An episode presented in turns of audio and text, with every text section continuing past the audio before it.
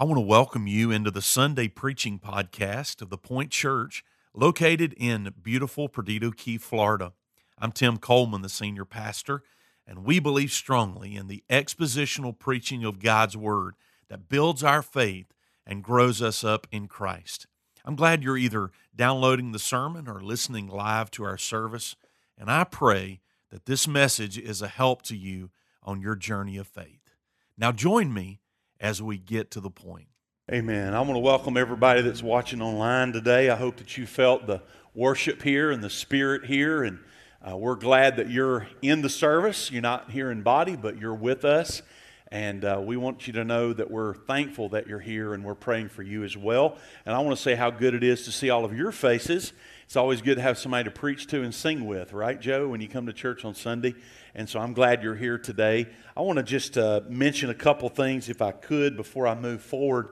Uh, one thing I, I mentioned to the staff a few days ago, I kind of felt a little, I guess, tug about was um, prayer, the importance of praying uh, for our community.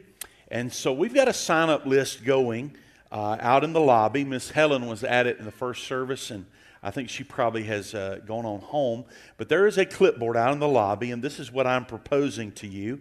Um, the thought I have is that on Sunday evening, maybe about 5 o'clock, a couple of families a week would gather here at the church, park your car in the parking lot there, just get out, and then walk the sidewalks. We've got uh, those of us that have been around here for a while, we know the blessings of these sidewalks on Innerarity Point Road, but they go all the way down to the Point Restaurant. So the thought is if we could get a family on one side, another family on the other, and just walk and pray for our community. How many of you believe that'd be a great thing for several weeks just to pray over our community? Something simple you can do. You can kind of kill two birds with one stone, uh, get some exercise, and do some praying, all right? And so there's a sign up list in the lobby. There's two columns there. If we could just kind of uh, get two families as we start, not starting today. I believe the starting day is uh, the first Sunday of September, I think. Uh, it's the 13th on there, okay. Uh, if we could just get start signing up, uh, our family will take, of course, a slaughter too, and let's pray for our community that God would do a fresh thing here in our midst. Amen. Uh, thank you, John, for mentioning about school starting back, and we're praying for all of our teachers and uh, moms and dads that uh, homeschool. We're praying that this would be a, a great year. Uh, this afternoon at baptism, we're going to have a four o'clock meeting. We'll just meet right back over here in this section of the room. Uh, if you're uh, going to get baptized or you've got a son or a daughter getting baptized, uh, we're going to meet here at 4. We have some baptismal shirts, and then we're going to go over everything about the baptism and how we're going to do it. And so I look forward to seeing you at 4 o'clock today.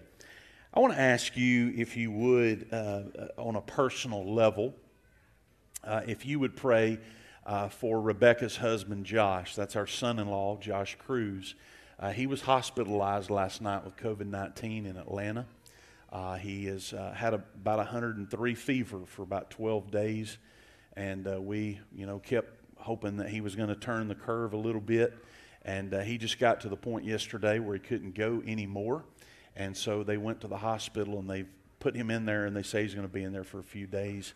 And so I would appreciate, Misty and I, and Rebecca, of course, uh, would appreciate you praying for uh, him.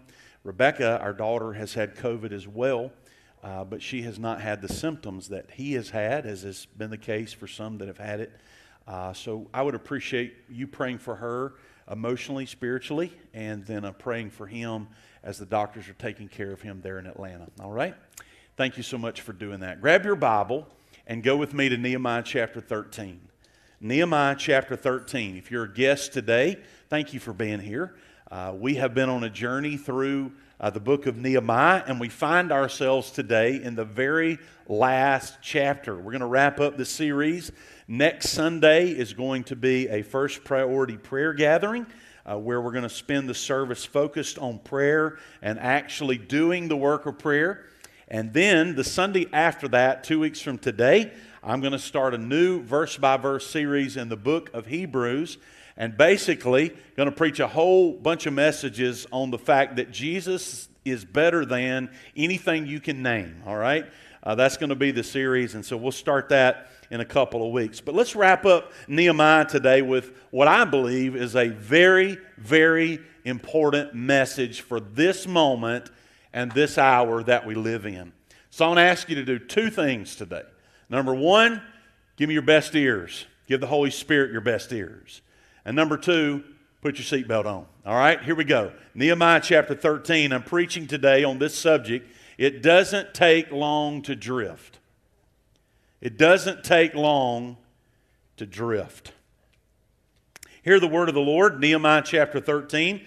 On that day, they read from the book of Moses in the hearing of the people, and in it was found written that no Ammonite or Moabite should ever enter the assembly of God. They did not meet the people of Israel with bread and water, but they hired Balaam against them to curse them, yet God turned the curse into a blessing. As soon as the people heard the law, they separated from Israel and all those of foreign descent. Now, before this, Eliashib the priest, who was appointed over the chambers of the house of our God and who was related to Tobiah, prepared for Tobiah a large chamber where they had previously put the grain offering, the frankincense, the vessels, the tithes of grain, the wine, the oil, which were given by commandment to the Levites, the singers and gatekeepers, and the contributions for the priest. While this was taking place, I was not in Jerusalem. For in the 32nd year of Artaxerxes, king of Babylon, I went to the king. And after some time, I asked leave of the king, and I came to Jerusalem and discovered the evil that Eliashib had done for Tobiah, preparing for him a chamber in the courts of the house of God. And I was very angry. and I threw all the household furniture of Tobiah out of the chamber. Then I gave orders, and they cleansed the chambers, and I brought back there the vessels of the house of God with the grain offering and the frankincense. I also found out that the portions of the Levites had not been given to them, so that the Levites and the singers who did the work had fled each to his own field. So I confronted the officials and I said, Why is the house of God forsaken? And I gathered them together and set them in their stations. Then all Judah brought the tithe of the grain, the wine, and oil into the storehouses.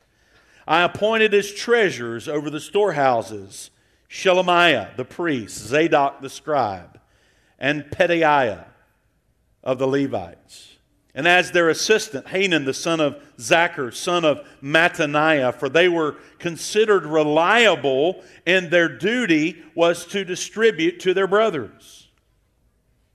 Remember me, O my God, concerning this, and do not wipe out my good deeds that I have done for the house of my God for his service.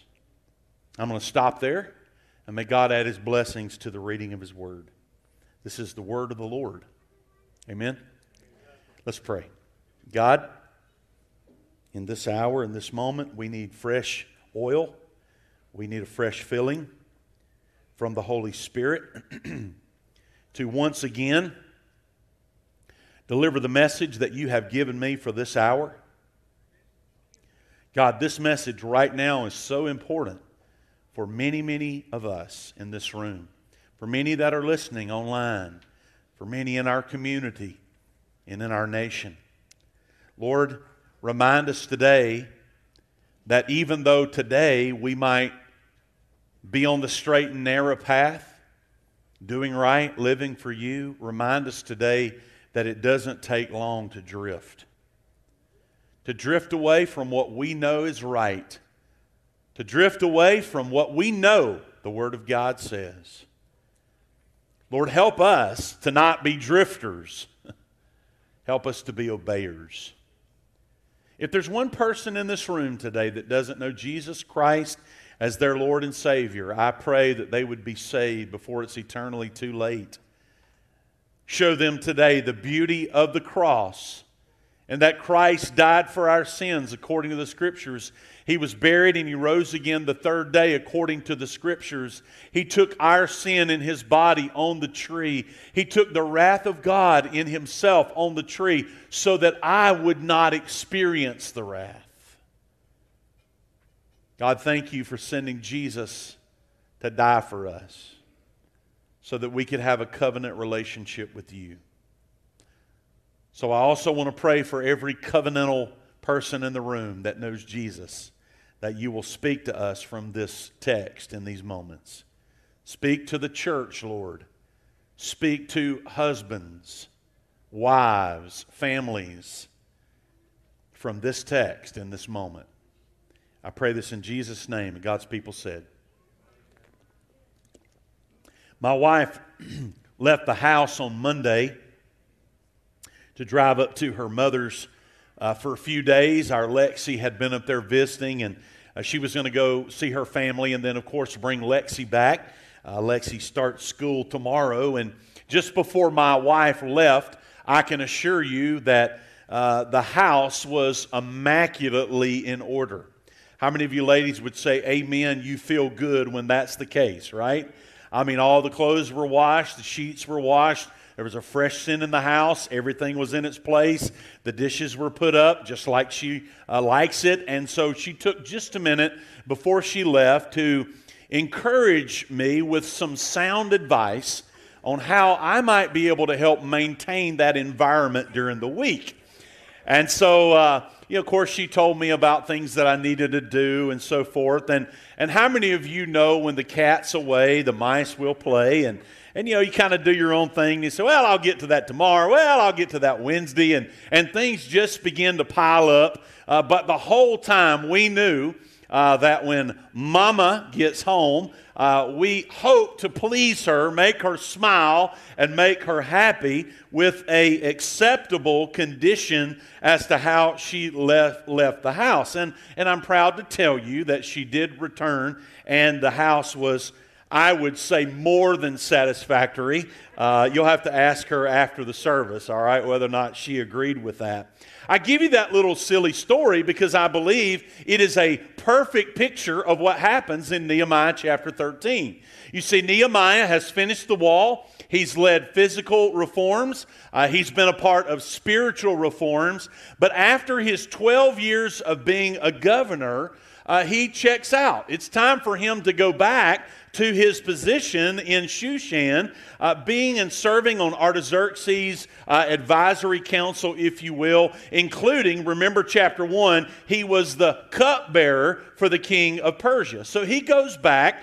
Uh, he left everything in place, everything headed in the right direction. The wall is completed. Uh, the people have signed a covenant. Uh, remember, y'all with me? Chapter 9, verse 38. God, yes, here we are. We love you. Put my name down. Uh, we're going to serve you. Uh, we're going to follow you all the days of our life. God, we're going to live right. We're going to worship right. We're going to give right. At least that's what they promised in the moment. Nehemiah is wondering in his mind, no doubt, hey, you know, I wonder what's going on back in Jerusalem. I know how I left it. I know what it looked like when I rode off on my donkey, but I'm wondering what's going on. And so he says to Artaxerxes, Can I have permission to go back home and to check on things and to see how things are going? In the text that I read for you just a moment ago, unfortunately, what Nehemiah found was that God's covenantal people who had promised a lot of good things and said a lot of good things and signed a lot of good things had unfortunately once again drifted away. When Nehemiah gets back, what does he have to do? We see in this chapter, he has to set the house of God in order once again. Now, interestingly, in verses 1 through 3, and I hope you'll keep your Bible open, what are the people doing? They're reading the Bible. No doubt this was a, a part of the routine, but I would suggest to you today that you can read the Bible and not let the Bible read you. So they're hearing the Word, right? They're getting an intake of the Word, but yet they're not obeying the word. And all of this fervor and all of this passion for God and all of this obedience that they had professed after a period of time, at least a year, uh, some scholars say at least a year, Nehemiah comes back and he finds the place in a mess. Here's what I want you to see in chapter 13, real quick, all right?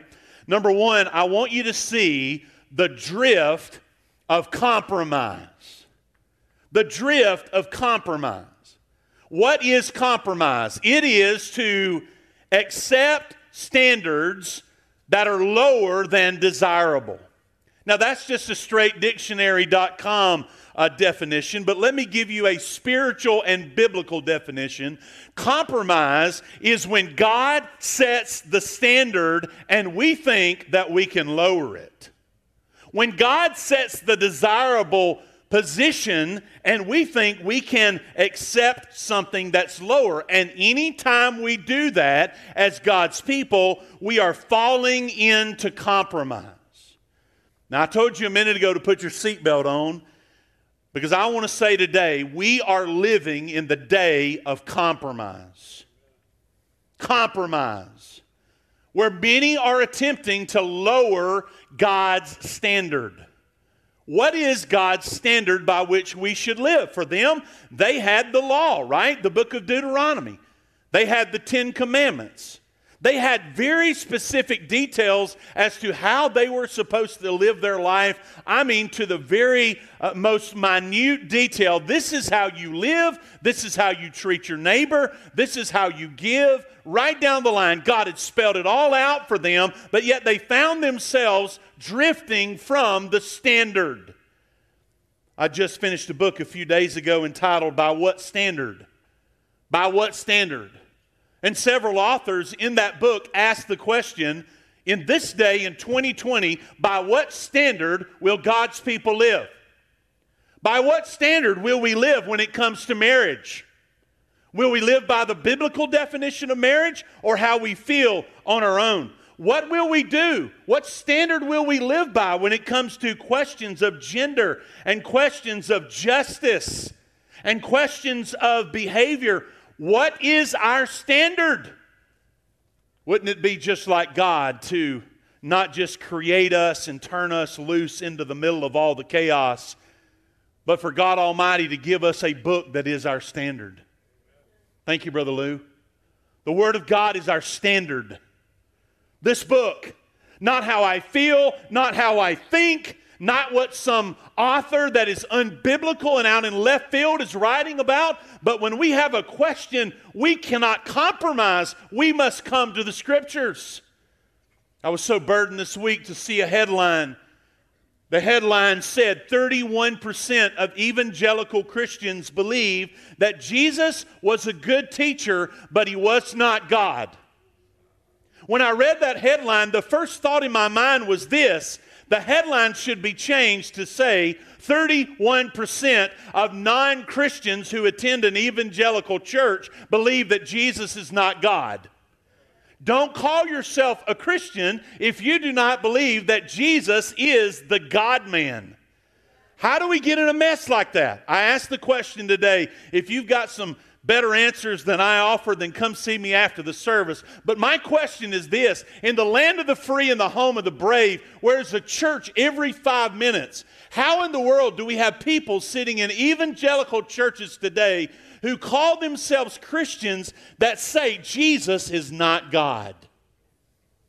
I'll tell you, friends, we've compromised the Word of God. The Word of God is not the final authority. The Word of God is not the standard. And that's why we have 72% of the churches in our country today that do not believe the Bible is the Word of God. They do not believe in the sufficiency of Scripture. They do not believe that Jesus is the only way to heaven. And when you have that culture and that environment, you've got compromise. The Bible is the standard. And I'm telling you today, by God's grace, you can fire me, kick me out in the parking lot, or do whatever you need to do. As long as I'm the pastor of this church, this book right here is going to be the standard. We're not going to go off our feelings. We're not going to go off what we think. We're not going to go off what politicians say. We're not going to go off what psychologists say. We're going to go off what God says. God's word is the final authority, and it always will be, regardless if I accept it or not. We're living in a day of compromise. You see, when you make statements, and I make statements like, well, you know, I just feel like, sometimes I want to say, and that is the problem. That right there is the problem. Compromise lowers God's standards. I told you to put your seatbelt on. One of the reasons we need godly leadership today, hear me, one of the reasons we need godly leadership today is because you and I, on a regular basis, need somebody to remind us what the standard is. You and I, on a regular basis, need someone to say, hey, you need to get back over here. You need to get back into the scripture. What happened in Nehemiah chapter 13? Everybody's doing what is right in their own eyes. You see, if you don't have a standard, that's the problem in our nation and in our culture today, is that we're not operating off the same baseline and foundation. We're not operating off God's law, God's standard, God's morals. And when you have that, what happens? The people begin to drift. All you have to do, you don't have to go to, to the bookstore and get a book, just read your Bible. What happens in the Old Testament? Here's one king, and this king did evil in the sight of the Lord. You know what he would do? He would lead the people to drift away. God says, Get over here, and before you know it, they're over here worshiping pagans and other idols. And then, praise God, at some points, there would be kings who would step forward and they would say, By God's grace and with His help, we're going to do what's right in the sight of the Lord. Now, when you do what's right in the sight of the Lord, what happens? God blesses, right? God sustains you. God supports you through it all. And, and so I think about this in this hour. Just hold on just a minute. I'm going somewhere with this. We need leadership today, leadership today that says God's word is the standard. It's the same in Nehemiah chapter 13. Look at verse number 6. Nehemiah says, I haven't been here. When the cat's away, the mice will play. Nehemiah was not there to bring immediate correction, to speak up when things were getting off track. So, what happened when he got back? He found another mess to clean up. How big is the mess? If you can't grasp in verse number four how big the mess is, then you're missing it. Look in your Bible, verse number four. What does it say? I read it to you a minute ago. When he gets back, Eliashib, the high priest, who was appointed over the chambers of the house of our God, he prepared for Tobiah a large chamber. Why? Number one, he's compromising. Number two, he's working a family deal here, right? It says he was related to him. Do you recognize the name Tobiah? Wave at me if you recognize it. You reckon? How many of you had your coffee today? Y'all are y'all with me? I need some energy from y'all. Okay, Y'all, y'all are like we're at a, some of you like we're at a funeral right now. Wake up. We're in the house of God. We need this message right now. What about Tobiah? Who was Tobiah? Tobiah was an enemy of the work of God. When, when Nehemiah was up on the wall, it was, it was Tobiah and Sanballat saying, Hey, y'all come down, let's talk about this. It was, it was Tobiah and Sanballat who were plotting to kill Nehemiah to stop him from doing what God had called him to do. Fast forward Nehemiah finishes his 12 years as a governor. He's back with Artaxerxes, and the high priest Eliashib takes the enemy and gives him an office in the house of God. Can you imagine that? Can you imagine coming into church one Sunday and Tobiah's got an office here in the church? That, that's how far compromise had led them. The enemy of God, yeah, just come on in here with us. What's the problem with that? Well, Look on the screen. Deuteronomy 23 shows us what the first three verses of our text really mean. No Ammonite or Moabite may enter the assembly of the Lord. Even to the tenth generation, none of them may enter the assembly of the Lord forever. Because they did not meet you with bread and water on the way when you came out of Egypt, and because they hired against you Balaam, the son of Beor from Pethor of Mesopotamia, to curse you. But the Lord your God would not listen to Balaam. Instead, the Lord your God turned the curse into a blessing for you because the Lord your God loved you. Verse number six you shall not seek their peace or their prosperity all the days forever. Now, y'all in agreement with me today? How much clearer could God have been? if you've got an Ammonite or a Moabite, they're done. I know somebody would say, well, that's just not a very loving God. He's God and He's going to do what He's going to do. I'm done with them. They have no hope, they have no chance. You're to never welcome them in the assembly of God, you're not to have peace with them.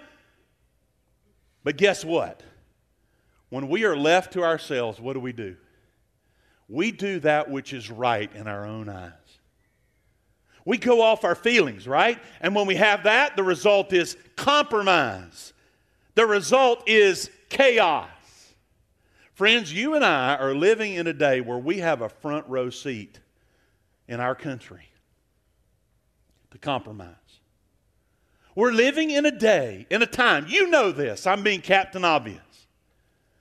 We're living in a day where evil is good and good is evil. We're living in a day where there's no standard. There's no standard by which men operate. Men just do what's right in their own eyes, and then we debate whether or not it's okay or not okay, instead of saying, Nope, this is what the Bible says about that, and God's already spoken into that. And what we have right now in this moment is what you get when you have godless leaders who do not obey and fear God. I have a question to ask for you today. Where are the men? Where are the men? I've got a book on my desk right now entitled The Masculine Mandate. And the author asks the question Where are the men? Where are the men in this text? Ladies, just hold on a minute. Because when I read all this mess, I see that all of this mess is caused by men who were put in positions of leadership and did not fulfill the role that God had called them to fulfill. Men, the most important unit that God has ordained is not the church, it's the family. You see, the covenant starts with the family. Men, God has called you and me to love and to cherish our families, to teach them the ways of the Lord, the Shema, Pastor John, Deuteronomy chapter 6. To teach our families to love the Lord our God with all our heart, with all our soul, and all our mind. You see, that all that doesn't start at the church house, it starts at your address. It's our job, men, to step forward and be the leaders, to act like men that's what it says in 1 Corinthians, at the end of 1 Corinthians. Paul said to the church at Corinth, It's time for some of you dudes to act like men, to step forward and be the spiritual leader, to lead well, to lead in the standard, to, to be in our place. I read just the other day, or actually heard it on a podcast that one of the church members sent me it was talking about the lack of male leadership in the evangelical church. And the statistic now is that church attendance is 61% women to 39% men. So, ladies, let me brag on you for just a minute for being faithful and stepping forward. Let me tell you why some women have to end up leading in certain positions. It's because men are AWOL. AWOL, totally AWOL. Let me give you another stat. You ready for this? So, in Christian ministries, in churches and Christian ministries across the United States, for paid staff positions, paid staff positions, 75% women and 25% men. And you say, what's wrong with that? Well, hold on just a minute. Ladies, thank you.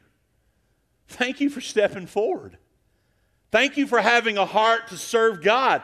But I've got to stop for just a minute and I've got to ask the question Where are the men? Before I answer that question, ladies, let me say to you, would you please, by God's grace and for His glory, feel His love and His affection and His affirmation over your life that He has created you beautifully and wonderfully, and you are gifted in such a beautiful and unique way that none of us knuckleheaded men could ever offer what you offer in His kingdom. You're cherished. You're wonderful. You're loved. Let me say this you are not less, you are greater. Ladies, we praise God for you. Praise God for you when you fulfill the role that God has uniquely crafted you for. And please hear me, it's all spelled out right here. Are we in agreement this morning? It's all spelled out right here. You're beautifully and wonderfully made and gifted for God's kingdom. But, ladies, if you would allow me for just a minute to have a conversation with the men, I want to say to the men, men, what the standard that God has set, it is not out of date. It is current. It is sufficient for our families and for our churches that God has said, men, step forward and be the man of God that He wants you to be. The church of Jesus Christ today is suffering from a lack of spirit filled, Holy Ghost led, biblically saturated men to be the leaders in our homes and in our churches. Men, evaluate yourself in this moment. Let me just go ahead and go a step further. I want to say this and be very clear that I believe that it is God's plan for men to hold the position of preaching the Word of God. It's a man's responsibility to pastor and preach at the church. It is not a role for a woman. Y'all got real quiet on me. What is my standard? My standard is not how I feel. I'm going to come back to this in a minute. My standard is not, well, you know, no, my standard is what God has said that men are to preach the word. That does not mean that I'm more important than my wife who plays the keyboard. What that means is God said, men, get along with me, get filled with the Holy Spirit, get your heart filled with the Word of God, and get up and preach it to the church. That's what God said. And so we hold that standard high. We're suffering today from emotions and bad hermeneutics because it's 2020, right? That mindset is infiltrating the church. And I suggest to you today that we are in trouble when we force our feelings and our human logic on the Bible. It is clear as it can be that men are supposed to step forward and lead. But look at me. I'm telling you, I'm seeing a day where, praise God, there are some men who have a backbone like a sawlog. And yet I'm seeing we're living in a day where men are being duped by Satan to drift into compromise. Compromise. And anytime we compromise, what happens? Look at verse 11 and 12.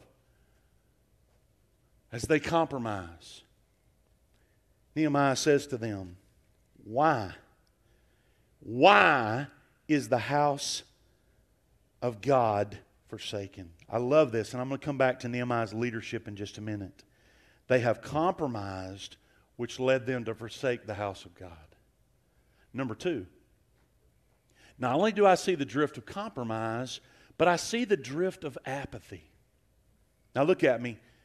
If you'd get honest today, every single one of us are a candidate for this one. But let me show you how apathy shows up in this text in verse number 15. Here's Nehemiah, and I'll go back to a couple verses before 15, lest you think I skipped over them. Here's Nehemiah. He comes in and he's just, you know, he's just observing what's going on. He goes up to the temple and he says, uh, Elisha, who, who, who's in here? Oh, this is Tobiah's office. Really? Nehemiah walks out of the house of God and he goes out and it happens to be the Sabbath. Now, the Sabbath was 6 p.m. on Friday to 6 p.m. on Saturday, right? And that was the day that God had very clearly told his people, that's my time. Okay? I want you to consecrate it. Consecrate it to me. And, and you can see this to this day. The Jewish people understand Sabbath. You go there, I'm telling you, on Saturday morning, you will not get a fresh brewed pot of coffee. It ain't happening. You know why? Because they won't hit start on the coffee pot because that's work. They understand that when God said, Keep it holy, I'm holy. This day is for me. This day's not for you. This day is for me. Look at verse 15. But in those days, I saw in Judah people who were treading wine presses on the Sabbath. They were bringing in heaps of grain. They were loading donkeys with wine and grapes and figs and all kinds of loads, which they brought into Jerusalem on the Sabbath day. And I warned them on the day when they sold food. Tyrians also, who lived in the city, they were bringing in fish and all kinds of goods and sold them on the Sabbath to the people of Judah and in Jerusalem itself. Now, here's Nehemiah. He's God's man for God's hour. What's he going to do? He sees that the people are being disobedient to God. And I, I want to suggest to you from the text that what he does not do is he does not look around and say, well, you know, that's just the day we're living in. No, he looks around and he says, you know what? God's people have drifted. What they signed a covenant for in chapter 9 and verse 38, back in chapter 9, when the book was read in the public streets, all the people were saying, Amen, Amen, let it be so. We're going to do this. And now, instead of keeping it holy, they're working and they're trading. And they're spending the day focused on themselves, what they want to do and how they feel, as opposed to doing what God had told them to do. And you know what? Verse 17 and 18 tells us God sent Nehemiah right there to him to speak up and to say, This is wrong. Now, let me say this I thank God for spiritual leaders. I thank God for pastors. I, I don't need to chase a rabbit, but I don't agree with everything that Pastor MacArthur has done. I don't agree with everything he says, but I appreciate the stand that he's taken in these recent weeks to say, no, we're going to meet as a church and the government's not going to tell us we can't. We're living in a day, folks, where, where pastors, pastors can't just roll over. Pastors need to stand, spiritual leaders need to stand forward. And you know, we're, we're being wise around here. We're trying our best to, to be clean and safe. That's not the point. I think they need to do a better job of that, maybe. okay? But the point is, at the end of the day, if you believe in something, it's time to stand up for it. If you believe in the Word of God, it's time to stand on it. It's time to speak up and say, no, no, no, hold on just a minute. Right is right and wrong is wrong. And while I would say, you know, you know, being a preacher is rewarding and it's fulfilling, I want you to know it's hard at times. And I would just briefly suggest to you to extend the grace to pastors and leaders during this time because these are uncharted waters. On the other hand, I want to say that I am I'm burdened, I'm concerned, I'm frustrated because the word apathy means a lack of concern. It's like we're living in a day where we're not as concerned about what God said. Let me illustrate for you. I saw a headline this week about a pastor of a Baptist church in Georgia who's running for a political office. And he came out and he said that abortion is completely compatible with Christianity. A pastor of a Baptist church. Now listen to me. When I when I when I heard that, when I saw that, I'm telling you in my heart I just grieved. I just literally my body did like this. I was heartbroken. Heartbroken. How can a man who calls himself a preacher of the Word of God take something that is so satanic and evil and say that it is completely, completely compatible with Christianity? So, so I just say to you today no. No, it's not. The Bible says, You shall not kill. And I would add that doesn't just go for abortion, that goes for anything and everything. Why? Because God is our creator, He's the creator of all human life. I want you to know that I do not believe there are accidents. I don't care what the situation is. Every person that has the blessing of life by, given to them by God no matter the situation, we are all fearfully and wonderfully made by God. We are all created in the image of God. God is the giver of life. And we need to protect life in all situations because God is the giver of it. But yet we get apathetic. We get a lack of concern. And what happens, what happens in verse number 11 the house of God is forsaken. Everybody's off course. What's going on? So, what do we do? Well, I would suggest to you that, that God is the hero of the book of Nehemiah. Okay, Nehemiah is not the hero. But we have always found that God has chosen to use both men and women at different places in the Bible to speak into a situation. And God sends Nehemiah back to bring corrective leadership. Did you notice in verse number seven? Look in your Bible. He says that when I came to Jerusalem, I discovered the evil that Eliashib had done for Tobiah. Nehemiah calls it evil. He doesn't call it building bridges, he calls it evil, right? This, this Ammonite, this Moabite, who, again, not far from Jerusalem, not far from the country, God said, Leave them alone. Don't have anything to do with them forever. In verse number eight, Nehemiah goes in and he just downright gets mad. Isn't that what your look at your Bible? Isn't that what it says? Look at your Bible. I was angry and I threw all the household furniture of Tobiah out of the chamber. Now, I would suggest in 2020, if he would have done that today, somebody would have said, and maybe somebody would have said back then, that is not the kind of behavior that a spiritual leader ought to exhibit. Now, laugh a little bit. That was supposed to be funny. I'm not saying that pastors ought to throw furniture out in the parking lot. That's not what I'm saying. What I'm saying is, God put in His word right here, and Nehemiah wrote it down that He said, God's not going to put up with this, and He sent me to tell you that. This is not okay. Get this stuff out of here.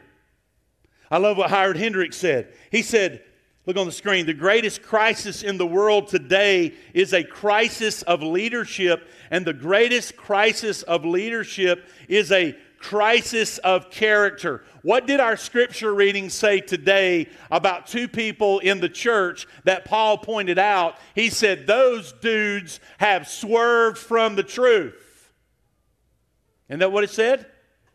And when somebody swerves from the truth, somebody needs to step forward, like Nehemiah here, and get the contamination out of the house of God. I would suggest to you that that's maybe something we need to do today. And, and let me be honest, it starts with me and it starts with you that we need to get the sin and the crud out of our lives. What are we compromising about? What have we become apathetic about? Nehemiah steps forward, he cleans it out, and he says, Look, I'm going to put you here, and I'm going to put you here, and you here, and you here, because I've heard that you're reliable and that your heart is set on God. And we're going to open these chambers back up, and the people are going to get back to bringing to the house of God what belongs to God. And we're once again going to do the right thing. Look at verse number 17. When he finds them, being disrespectful to the Sabbath day. In verse 17, he confronts them and says to them, What is this evil thing that you are doing, profaning the Sabbath day? Did not your fathers act in this way? And did not our God bring all this disaster on us and on the city? Now you're bringing more wrath on Israel by profaning the Sabbath day. Let me just say this about the Sabbath day. No, we no longer observe 6 p.m. on Friday to 6 p.m. on Saturday, but in the Bible, it's very clear that on the first day of the week, the church gathered together. And there's also a verse in Hebrews chapter 10 and verse 25 that says, When the group gathers, do not forsake the assembling of yourselves together. Now, just hear me a minute. I'm going to step on your toes. That's okay. But you just hear me and let it settle and let it digest. Let it kind of filter down through your heart. But hear what I'm fixing to say Sunday is the Lord's day. Sunday is not family day or ball day or beach day or lay at home day. You're saying, Pastor Tim, you're saying we can't go to the beach? That's not what I said. Listen to what I'm saying. I'm saying that you ought to make the house of God a priority. It's not the time to just do your own thing. No, we got to say to our kids, kids, listen, this is important because I'm telling you today that what we half heartedly approach in this generation, our children are going to completely neglect. Mom and dad, if we don't make it a priority, why would we think our kids are going to? Could somebody just say amen or oh me or something? You say, Tim, you're preaching to the group that's here, and I'm glad you are. I mean that. Thank you for being here. Make church a priority, make communion a priority, make the Word of God priority. So important these days. The end of that verse in Hebrews 10 says, and so much more as we see the day approaching, we need to come together and we need to pray and we need to sing and we need to get in the Word. And if you're off at Walmart or the beach when you could be here, you are neglecting food for your soul. I just went ahead and said it. Corrective leadership. I'm going to wrap it up. In verses 19 to 28, Nehemiah just says, hey, look, we're not living holy. We're not living holy. You're letting your sons and your daughters marry into pagan families. The walls that God had put up for us and very clearly told us don't marry them. Don't let your kids marry them. Don't let your daughters marry them. Now, what you've done is you've invited paganism into your home. I'm not going to read it, but you read it for yourself. It, listen, look at verse 25. I want you to see verse 25. Lest you think that I'm fired up today and I might be getting a little bit over the edge, I need you to read verse 25 with me. Nehemiah confronted them and he cursed them. I haven't cursed yet today, have I? I'm being funny. That word there does not mean he used bad language. It meant he was saying, anathema on you for doing what you're doing. And look at this next phrase. Some of you are laughing already. And I beat some of them. Somebody's got to say, well, that's just not, that's just not appropriate. And how about this one? Look at the last phrase. And I pulled out their hair. After the service, we're going to have a hair pulling party over in the. No, we're not going to do that. You know what? In this culture, yes, this is drastic, and yes, he did it. But in this, this culture, when you pulled out the hair, that meant that you were placing someone under a curse or that you were saying they're marking this person that this person has done wrong. And then he made them an oath. He made them take another oath. In the name of God, you shall not give your daughters to their sons and their daughters to your sons for yourselves. What, what is Nehemiah doing? He's saying God has set a standard of holiness. God has set a standard of holiness. Give me your best ears for just three or four minutes. Be ye holy as I am holy. Be holy. And that standard is still applicable today, church. But yet we get entangled with the things of this world, with our own flesh and our own desires and what we want. Man, I love that first song we sang today. Every, all I want and all I need. I mean, do you really believe that? All I want and all I need is found in you. I promise you, all you want and all you need is not found in your spouse. If that's Misty's desire, she's going to be miserable. It's just the truth. And it goes the other way. Because the only one who will ever bring satisfaction in our life and be everything that we need is Jesus, is Christ. You know, I, I'm done. I'm done. So, when you look at Nehemiah, this is my last sermon on Nehemiah. Nehemiah is not the hero, God is, right? But when you look at Nehemiah, thank God there was a man that God ordained for this moment to speak with authority. It reminds me of Matthew chapter 28, verse 18. It says that Jesus came to this earth with all authority in heaven and on earth. Who's in charge today? Who speaks into our culture? Who speaks into my life? Who speaks into our family? Who speaks into this church with all authority? Who sets the standard? Jesus. Because he's Lord of all. You see, friends, either Jesus is Lord of all or he's not Lord at all. And you know what I don't want to do? As a pastor of this church, leader of my family, my children, I don't want to drift. Because here's what happens you drift on one Sabbath, and then it leads to three or four. Y'all with me? You, you just kind of drift in other areas, and before you know it, you got a full blown mess. I read a story about an eight year old boy last year from Ohio his family came on vacation to the Outer Banks of North Carolina, and he was out in the water with his family, and he was on a float that uh, was, a, was a unicorn.